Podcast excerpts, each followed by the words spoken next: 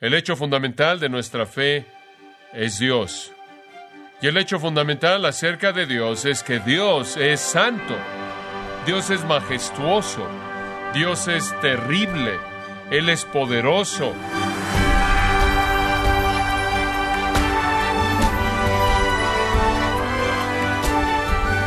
Le saluda su anfitrión Miguel Contreras, dándole la bienvenida a esta edición de Gracia a Vosotros, con el pastor John MacArthur. Hablando de la presencia de Dios, el predicador Charles Spurgeon dijo: en su presencia hay plenitud de gozo, y en su ausencia hay profundidad de miseria. ¿Sabía usted, estimado oyente, que todos experimentaremos la presencia de Dios de una manera u otra, sea para gozo o para miseria eterna? O John MacArthur nos ayudará a experimentar y disfrutar de la presencia de Dios, conforme predica el conocido pasaje de Isaías seis, uno al ocho. Parte del estudio titulado Cimientos, Volumen uno, aquí en Gracia a Vosotros. Ciertamente, si usted es cristiano, es evidente para usted, como lo es para mí, que vivimos en una sociedad profana, impía, secularizada y en gran parte atea.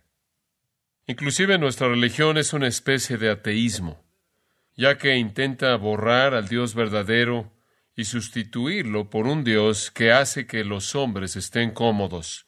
Supuestamente somos una nación cristiana. Inclusive es popular ser nacido de nuevo. Sin embargo, el impacto del cristianismo en nuestro país parece ser débil, parece ser superficial.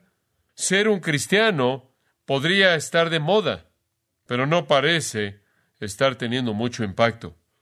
Estamos atrapados en una especie de manera de pensar en la que buscamos satisfacer nuestros deseos personales centrados en nosotros mismos, que inclusive ve a Dios únicamente en términos de lo que Él puede hacer por nosotros.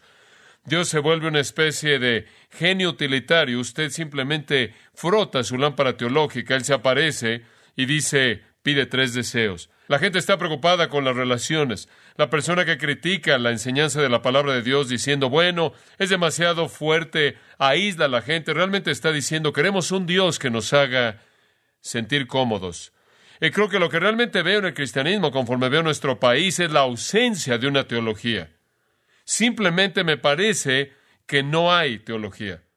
Se habla mucho de Dios y Jesús y el Espíritu Santo, pero en términos de definición sustantiva de la Trinidad y un entendimiento de la teología, realmente no está ahí. Nos preocupamos mucho por las relaciones y ciertamente no entendemos realmente la fuente de todas las relaciones, Dios mismo.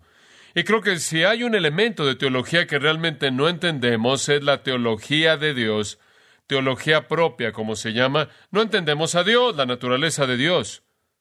El hecho fundamental de nuestra fe es Dios.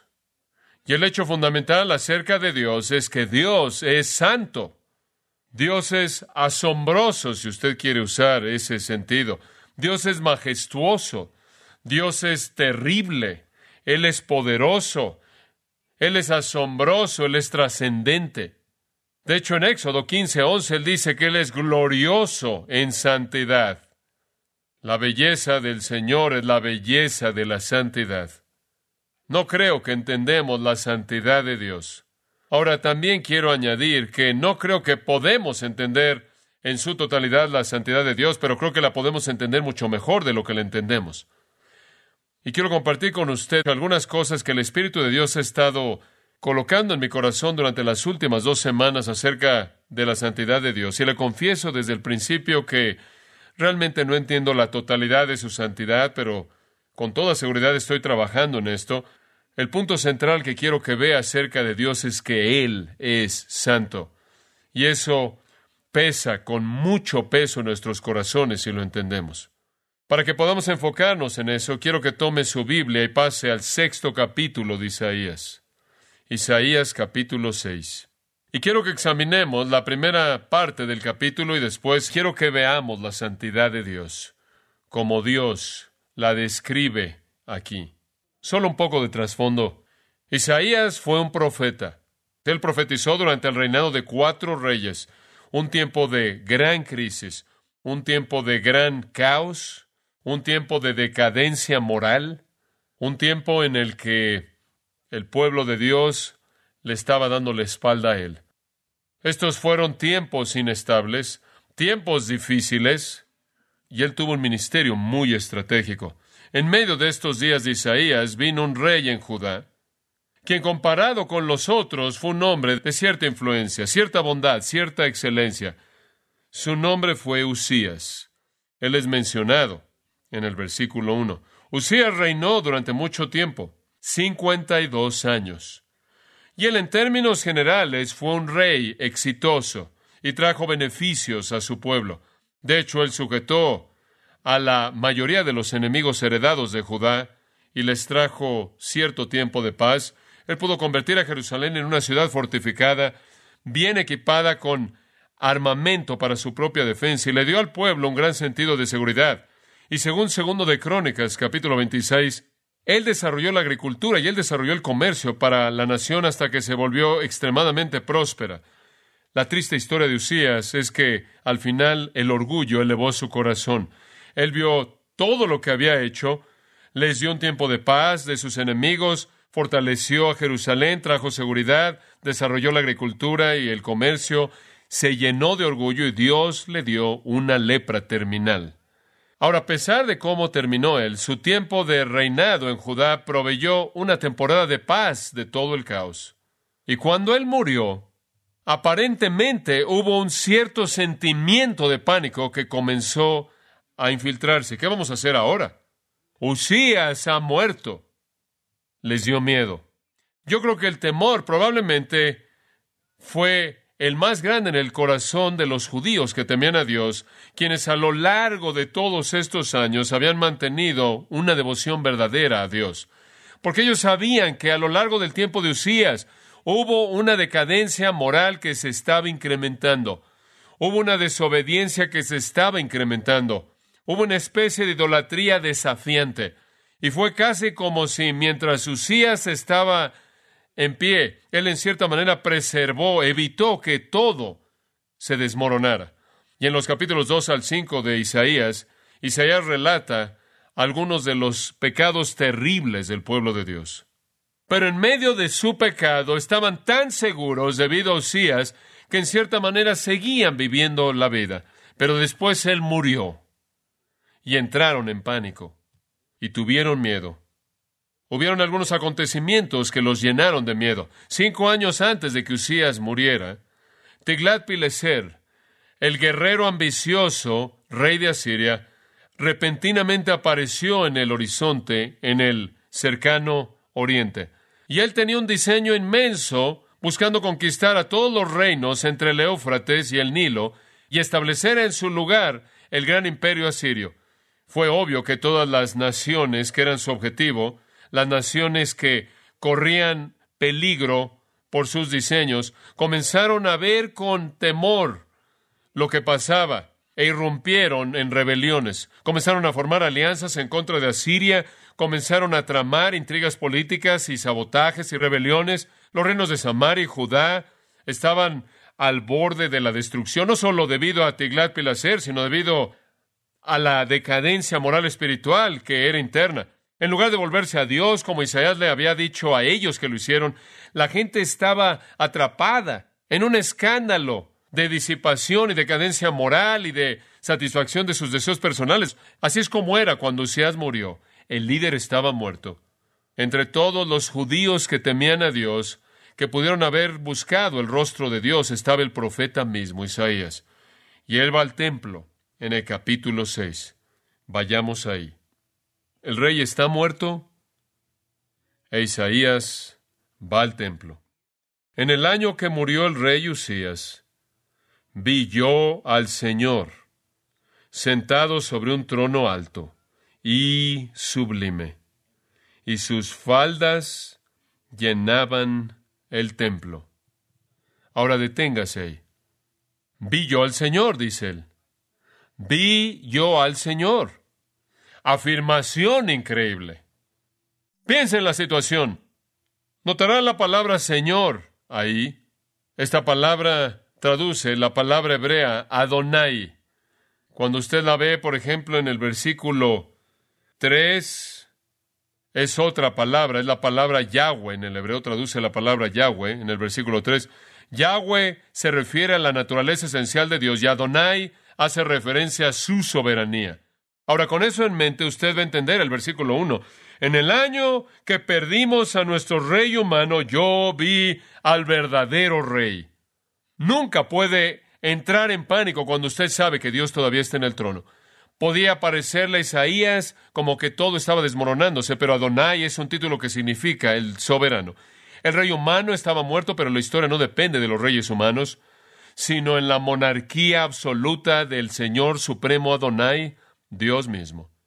Y entonces Dios, en medio de la crisis, para hacerle saber a Isaías y a su pueblo que no todo está perdido, hace una aparición personal. E Isaías lo ve. Y lo ve sentado sobre un trono. ¿No es maravilloso saber que Dios no ha dejado el trono? Que cuando el mundo entero se está desmoronando y todo parece estar despedazado, Dios todavía está ahí en el trono. Exaltado, alto y sublime, dice. Y sus faldas llenaban el templo. Y esto, claro, es un retrato de su majestad y su exaltación, su gloria y su poder. Y por cierto, escribe una pequeña nota en el margen de ese versículo, escribe a Juan doce, cuarenta y uno, porque en Juan doce, cuarenta y uno, el escritor nos dice que este era Cristo. Realmente una cristofanía preencarnada, una aparición de Cristo. Ahora observe el versículo dos. Conforme Isaías ve esta visión, dice, por encima de él, esto es, encima del trono, había serafines.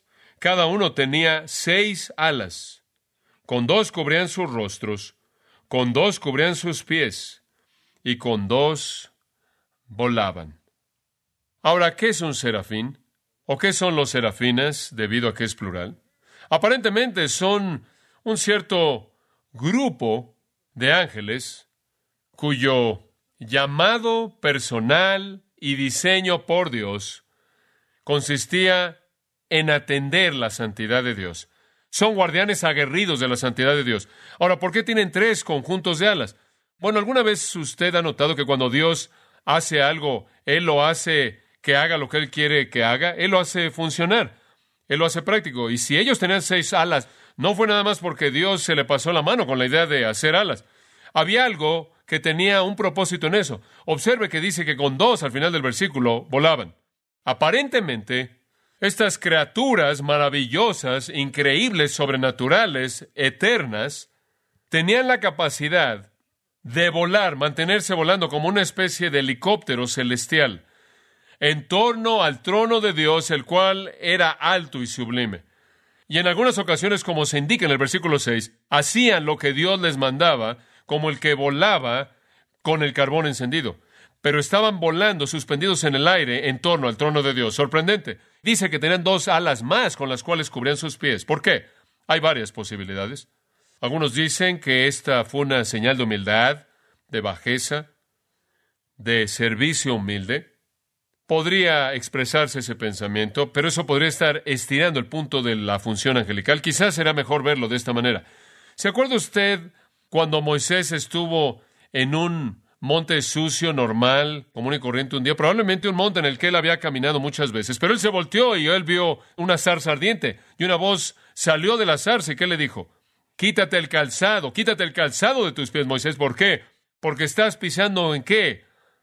Piso santo, suelo santo. Ahora, su reacción a eso podría haber sido, ¿eh? He estado aquí mucho. Esto es lo mismo, mismo lugar. Pero cuando la presencia divina aparece, todo es inmediatamente santificado. Este era suelo santo, no por alguna virtud en sí misma, sino porque Dios estaba ahí, y su presencia santificó la tierra debajo de sus pies. Podrá haber un sentido en el que, sea cual sea el suelo que hay en la gloria, sea cual sea el lugar en el que los ángeles aterrizan, es un lugar tan sagrado que cubren sus pies, ya que es suelo santo. Después dice que tenían dos alas con las cuales cubrían sus rostros. Eso es un poco más fácil de entender. Si están volando en torno al trono de Dios, están expuestos ahí a su gloria completa. Usted recuerda en Éxodo treinta y tres, Moisés le dijo de una manera tan atrevida a Dios, él dice, Dios le dice, vas a ser mi hombre, ve a guiar a mi pueblo. Y Moisés dice, no lo voy a hacer solo. ¿Quién va a ir conmigo? Y Dios dice, mi presencia irá contigo, yo iré contigo. Y Moisés dijo, esa es una promesa agradable, Dios, pero me gustaría tener alguna prueba. Digo, yo valoro que tú digas eso, pero ¿serías tan amable en probarlo al mostrarme tu gloria? Y Dios le da una muy buena respuesta. Él dice, ningún hombre puede ver mi gloria y ¿qué? Vivir. Ninguna criatura podría resistir la vista de la totalidad refulgente de la gloria de Dios. Dios promete proximidad, pero nunca revelación completa. Entonces Dios le dice a Moisés, te voy a decir una cosa, te voy a meter ahí en la hendidura de una roca y voy a dejar que mi... Y el hebreo dice, mis partes traseras. Me gusta pensar en esto como el resplandor que queda. No puedes verlo todo, pero te voy a dejar ver el resplandor que queda. Creo que probablemente esa es la razón por la que los ángeles cubrieron su rostro. No creo que ellos podrían haber existido en el resplandor completo de la gloria de la santidad de Dios. Criaturas increíbles. Pero lo más increíble acerca de ellos no es cómo se veían, sino lo que dijeron. Es lo que dijeron, versículo tres. Y el uno al otro daba voces. Tenían algo antifonal aquí. Uno hablaba, el otro hablaba, y diciendo, Santo, Santo, Santo, Jehová de los ejércitos, toda la tierra está llena de su gloria. Ahora, ¿puede usted imaginarse simplemente a los ángeles volando eternamente diciendo eso? No, no puede, porque usted no entiende la dignidad ni la santidad de Dios, y yo tampoco. Pero eso es lo que los serafines hacen. Santo, Santo, Santo, toda la tierra está llena de tu gloria. ¿Por qué santo, santo, santo? Dice usted, bueno, eso es porque así está escrita la canción. No, no, no. La canción vino después. ¿Por qué santo, santo, santo? Alguien dice la Trinidad, uno para cada miembro. Ciertamente la Trinidad es santa tres veces, pero los judíos tenían una figura de dicción, una herramienta literaria que usaban. Cuando querían enfatizar algo, tenían muchas figuras de dicción que podían usar, pero una de ellas que usaban de manera común era la repetición. Y eso puede ser ilustrado en muchos, muchos lugares en la Biblia. Con mucha frecuencia, antes de que Jesús dijera alguna verdad importante, Él decía dos palabras. ¿Cuáles eran? De cierto, de cierto os digo. Él decía dos frases. De cierto, de cierto os digo. ¿Por qué no solo dijo de cierto? ¿Por qué? De cierto, de cierto os digo. ¿Sabe lo que es esa palabra? Amén, amén. Amén, amén. Ahora dice usted, espera un momento. Debes esperarte al final para decir eso, eso es correcto. De hecho, en la congregación hebrea, el rabino se ponía de pie y el rabino enseñaba y la gente en respuesta afirmaba su enseñanza diciendo, amén, amén. Jesús no se esperó a que la gente lo afirmara. Él comenzó diciendo, amén, amén primero. Y después él habló, porque él no necesitaba que ningún humano certificara lo que él decía. Pero cuando él lo dijo dos veces, él estaba afirmando por repetición la importancia de lo que él estaba por decir. El énfasis es el punto. Y cuando la Biblia dice santo, santo, santo, lo que está tratando de hacer es enfatizar la santidad de Dios. Ni siquiera sabemos que Dios es santo, mucho menos santo, santo, santo. Por cierto, ¿sabe usted que ese es el único atributo de Dios en todas las Escrituras que se repite tres veces? Nunca la Biblia dice Dios es amor, amor, amor. Nunca dice Dios es luz, luz, luz. Verdad, verdad, verdad. Misericordia, misericordia, misericordia. Ira, ira, ira. Pero dice que es santo, santo, santo. Esta es una prioridad absoluta. Es imposible entender la plenitud de esto, sin embargo, debe entender lo que las Escrituras nos dan. La ausencia de un entendimiento claro de la santidad de Dios es la razón de nuestra superficialidad. Es la razón de nuestra impotencia, es la razón de nuestro egoísmo, es la razón de nuestra debilidad, es la razón de nuestra desobediencia. Realmente no entendemos cuán santo es Dios y por eso hacemos concesiones, por eso somos el peor tipo de pragmatistas haciendo solo lo que satisface nuestros deseos. Uno de los discípulos vinieron a Jesús y le dijeron, enséñanos a orar, y él dijo, Así es como deben orar. Padre nuestro que estás en el cielo, que santificado sea tu nombre. ¿Sabe lo que significa santificado? Santo. ¿Quieres orar? Comience con un reconocimiento de la santidad de Dios. Dios es santo. R C Sproul hizo una declaración interesante. Él dijo, y cito, cualquier intento por entender a Dios fuera de su santidad es idolatría. Fin de la cita. Es verdad. Esto es afirmado en los diez mandamientos, en donde no debemos tener dioses delante de Él y bajo ninguna circunstancia jamás debemos usar el nombre de Jehová Dios en vano. Él es santo, santo, santo. La tierra entera está llena de su gloria y tenemos que reconocer eso. Ahora veamos cómo Isaías reaccionó en el versículo cuatro. En primer lugar, y los quiciales o los pilares, quizás mejor los cimientos de las puertas se estremecieron con la voz del que clamaba y la casa se llenó de humo. Ahora esto se está volviendo bastante dramático. El lugar comienza a temblar. La visión entera es como el monte Santa Elena. Todo comienza a moverse. Es como un volcán haciendo erupción. Los cimientos del lugar comienzan a sacudirse y fuego y humo, lo cual podría estar o emanando del altar o podría ser una manifestación de la presencia de fuego de Dios como en el monte Sinaí. En otras palabras, comenzamos a ver a un Dios santo de juicio. Esto no es una manifestación en particular de la misericordia de Dios, sino de su santidad tremenda, majestuosa. Es aterrador, es como el Sinaí. Es una afirmación para Isaías y a su pueblo de que Dios es un fuego consumidor. Y usted no puede jugar con Dios. Usted será consumido. ¿Cuál fue la reacción de Isaías? Versículo cinco. ¿Cuál fue su reacción? Dijo, oye, he tenido una visión. Voy a conseguirme un nuevo guardarropa y voy a ir a proclamarlo por todos los caminos. Que dijo, bueno, ahora lo que quiero hacer es analizar esto. Esto necesita algo de análisis. Tengo que pensar en esto categóricamente. O dijo, hombre, ahora si usted no pensaba que yo era un verdadero mensajero de Dios, permítame decirle ahora, yo lo he visto. Ninguna de las anteriores fue su reacción. Versículo cinco. Entonces dije, ¡ay de mí! Eso es suficiente, si no dijera nada más, para entender el panorama completo. Eso no es solo una señal de desesperanza, aunque creo que hay desesperanza ahí, es mucho más que eso.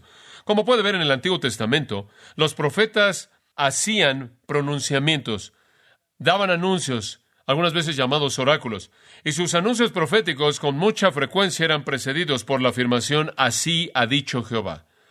Y sus afirmaciones podían ser positivas o negativas. Cuando eran positivas, con frecuencia decían, bienaventurado o bendito. Cuando eran negativos, con frecuencia decían que, ay, ay. Isaías usa la palabra ay por lo menos diez veces en su profecía para referirse al juicio de Dios en otros. Jeremías lo usó, Ezequiel lo usó, Nahum lo usó, Amós lo usó, Habacuc lo usó, Oseas lo usó, Sofonías lo usó, Zacarías lo usó, Miqueas lo usó, Jesús lo usó en Mateo veinticuatro. Él dijo, ¡ay de vosotros, escribas y fariseos! Y los ángeles de juicio en Apocalipsis la usan. Es una palabra de maldición. Y aquí hay algo asombroso. Un profeta de Dios pronuncia una maldición sobre sí mismo. Increíble. Increíble. Este es el mejor hombre en la tierra. Este es un siervo de Dios. Pero cuando él ve la santidad de Dios, él no puede hacer nada más que pronunciar una maldición sobre su propia cabeza. Eso lo puede ver su contaminación, no su bondad. Y después él dice esto, que soy muerto. Nenmethi, de una raíz que significa en el pasivo estar perdido, o perecer, o ser aniquilado, o ser destruido. Yo estoy destruido, estoy devastado por la santidad de Dios. Estoy aplastado, me estoy deshaciendo, me estoy desmoronando, me estoy desintegrando. ¿Por qué? Porque él vio a Dios y cuando vio a Dios por primera vez en su vida, vio a Isaías. Y él sabía lo miserable que era. Él pudo haber sido un hombre seguro antes de esto. Todo el mundo lo honraba, le daba palmadas en la espalda. Todo el mundo que era piadoso decía que era la el mejor de los hombres, un líder espiritual, la voz de Dios, santo, obediente, siervo del Señor. Un vistazo de la santidad de Dios y el hombre fue miserable a sus propios ojos. ¿Cuál fue el elemento más importante de un profeta? ¿Cuál fue el instrumento más importante de un profeta? Su boca, ¿no es cierto? Su boca para hablar. Observen lo que dice. Porque siendo hombre inmundo de labios.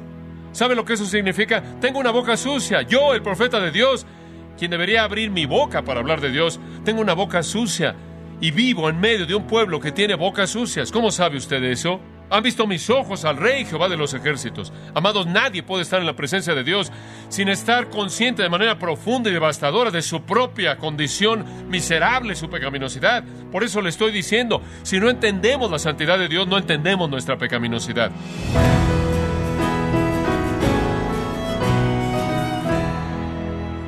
John MacArthur nos está recordando que uno de los cimientos para una vida bendecida es la realidad de que podemos experimentar la presencia de Dios cuando tenemos acceso a Él a través de Jesucristo, nuestro Salvador. Parte de la serie Cimientos, Volumen uno, aquí en Gracia a Vosotros. Estimado oyente, tenemos a su disposición el libro Cómo obtener lo máximo de la palabra de Dios, en donde John MacArthur expone el corazón de lo que ha enseñado acerca de la palabra de Dios, cómo estudiarla y cómo discernir su significado uno mismo. Puede adquirirlo visitando nuestra página en gracia punto org o en su librería cristiana más cercana. Y también puede descargar todos los sermones de esta serie Cimientos Volumen uno, así como todos aquellos que he escuchado en días, semanas o meses anteriores. Y recuerde, puede leer artículos relevantes en nuestra sección de blogs, ambos, en gracia punto org. Si tiene alguna pregunta o desea conocer más de nuestro ministerio, como son todos los libros del pastor John MacArthur en español, o los sermones en C D, que también usted puede adquirir, escríbanos y por favor mencione la estación de radio por medio de la cual usted nos escucha en Gracia a Vosotros.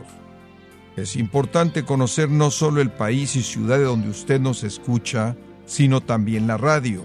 Para quienes contactan nuestro ministerio por primera vez, pueden solicitar una copia del mensaje de promoción sin costo alguno, un mensaje por oyente únicamente. Si usted vive en los Estados Unidos o Puerto Rico, escríbanos a Gracia a Vosotros, P O Box cuatro mil, Panorama City, California, nueve uno cuatro uno dos. O puede escribirnos a través del siguiente correo electrónico, radio arroba gracia punto org. Bueno, en nombre de John MacArthur y el personal de este organismo, queremos darle las gracias por su tiempo y sintonía, y queremos pedirle que no deje de orar por este ministerio, como también por la estación de radio por la cual usted nos escucha de lunes a viernes. Este es su amigo Miguel Contreras, invitándola a que sintonice nuestra próxima edición, para que juntos continuemos desatando la verdad de Dios un versículo a la vez. No se lo pierda, aquí en Gracia a Vosotros.